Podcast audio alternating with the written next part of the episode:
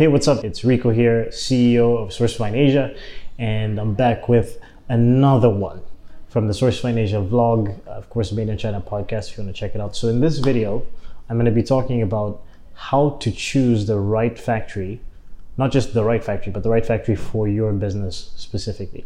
I don't want to be a product of my environment. I want my environment to be a product of me.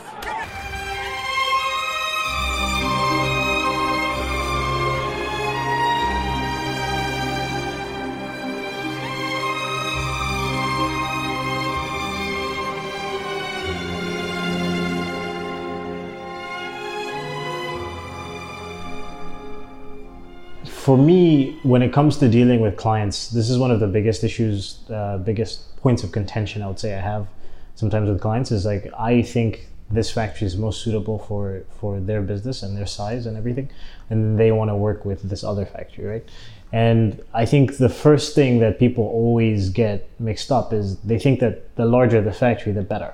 It's not always the case. Like sometimes working with a very large factory means that, you know, they might be working with Disney or they might be working with Walmart, but it doesn't necessarily mean that one, they're making good quality products, and then two, that they value every single client. You know, so they might focus if they're making if seventy percent of their business comes from let's say two companies, and the other thirty percent is is a bunch of other uh, other smaller fishes. They're going to focus on the two big fishes, and even though they might have the best intentions when they take on your business, it's just the reality is if Walmart comes in with a PO for $5 million and they say, we need this done in the next two months, guess whose production is being pushed back? It's probably yours, right? Or guess who is going to have less people on their production line checking for quality control issues? Probably yours as well. So you really want to look at how big the factory is versus how big your orders are going to be. So I would say generally, like if you're working with a factory, you should ask them like, uh, what what is a big order to you? What is a medium sized order? What is a small size a small size order? And if your if your orders at the beginning are small, and then the the orders that you think you're going to be making in a year are still small, you want to reconsider that. Maybe try to find a factory where um, maybe your test order is considered to be small, but an actual full scale order from you would be medium to large for them you know and then that way you're going to have more leverage over the factory. They're going to value you as a client and you're going to have more control over your production because the money that they're making from you is, is significant for them. Another big thing is location. Location is huge. Like uh, i think this is something that people underestimate. China is gigantic obviously. Um, and then a, a, big thing is a lot of times when factories say that they're based let's say a factory says they're in, they're in shanghai they're not in Shanghai. They're somewhere close to Shanghai, but they put Shanghai in their name because it's easier for people to understand Shanghai than, you know, let's say Nantong, you know, or or you know some of the other surrounding cities in that area. So you have to remember that like you really want to find out where the location of your factory is just so that you have that you have that understanding and then you also want to make sure that the factory is in a place that's accessible so one, for when you send inspectors to go visit the factory, they need to be able to get there, and it shouldn't be too difficult to get there. And then two, also just from a logistics standpoint, if the factory doesn't have good roads around them, like that's gonna there's a higher chance that there's gonna be issues when they're shipping the product and, and potential defects, right? So these are big things you want to make sure that the location of your factory is on point and that you know where it is. So I think the next thing as well is like production time, uh, production time and timelines. So if you are working with a big factory, like I mentioned before, sometimes they chart out their productions. We have a factory, for example, that charts out their productions 90 days in advance. So it doesn't matter what time of year that we order our product, it ha- is going to be produced in 90 days. So what what tends to happen in those situations is my client has to then chart out their orders six months, eight months out in advance and it can sometimes be inconvenient especially if you're in a business where you're selling the you pre-sell product and then you need it within a certain time time frame right?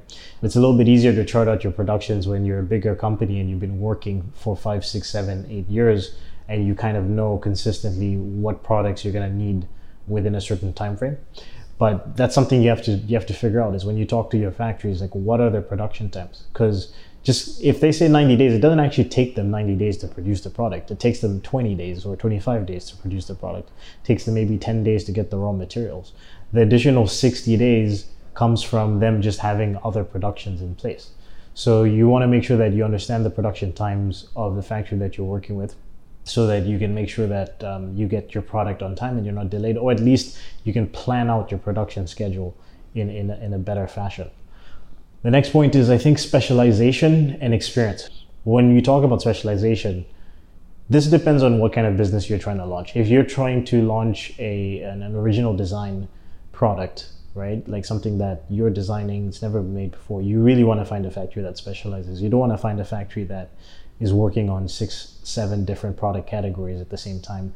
Or you don't want to find a factory that's just like got the, their main product and then has 20 other products that they sell. You want to find a factory that's only focused on this type of product, whether it's, you know, um, Bluetooth headphones, uh, which is like they must be only making Bluetooth headphones or accessories that are related to Bluetooth. You know what I mean? It should be really, really honed in. But if you are, let's say, on the FBA side of things and you are, you know, trying to scale out your business and you really just need to private label a product, you might want to find a factory that has a product range because then you have the option of ordering one product from them and then potentially in the future ordering multiple products from them. So th- that's where you have to figure it out for yourself is how much does this factory specialize and how much experience do they have with your product? Again when, when it comes to experience the more experienced they are the more likely they're going to be able to fix mistakes. Um, if they're very familiar with their product they'll be able to you know come up with solutions as they're going when it comes to the original design thing.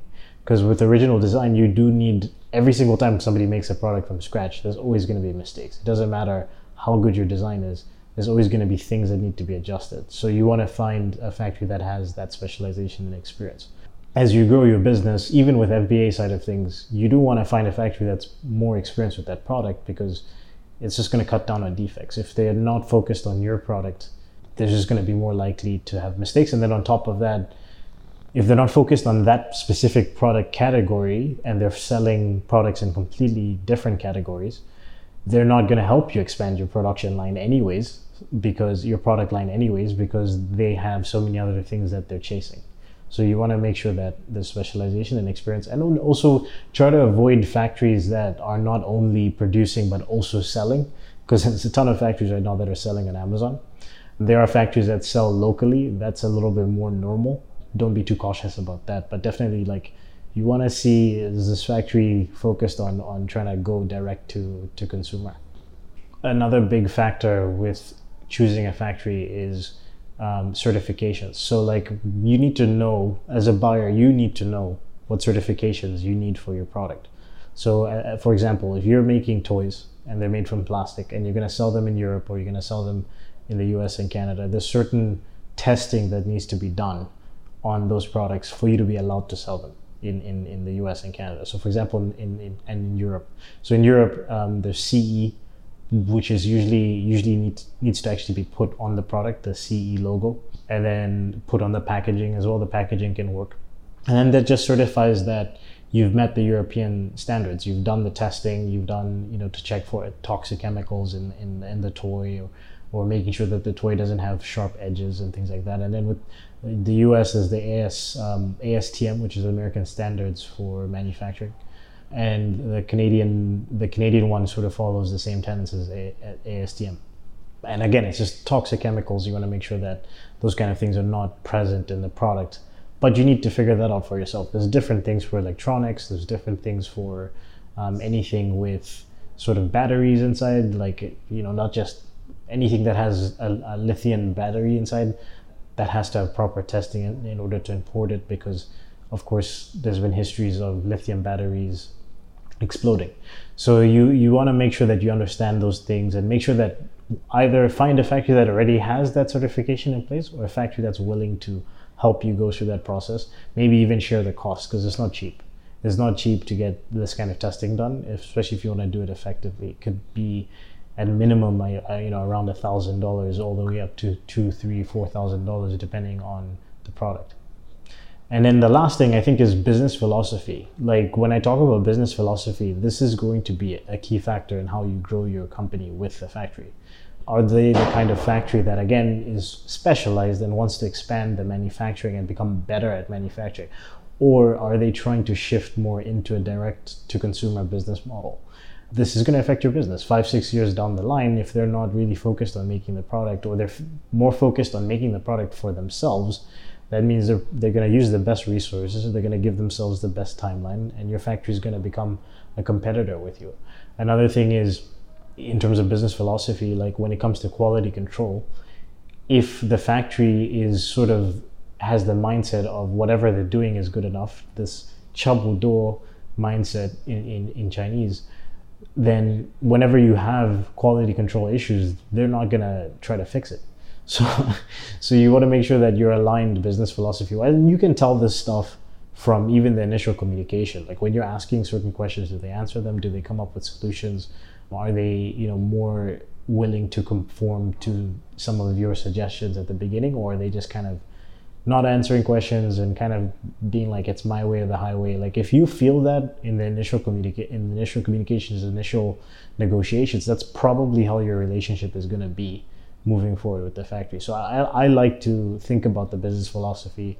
Uh, if you do have a chance sitting down with the managers and the bosses and see if they're aligned in their business philosophy. A lot of times I can pinpoint some of the main issues with a supplier when I talk to their sales team about certain things and then I'll go and sit down with the, uh, the management about certain things and then I'll go sit down with the CEO or the the general manager as they like to call it.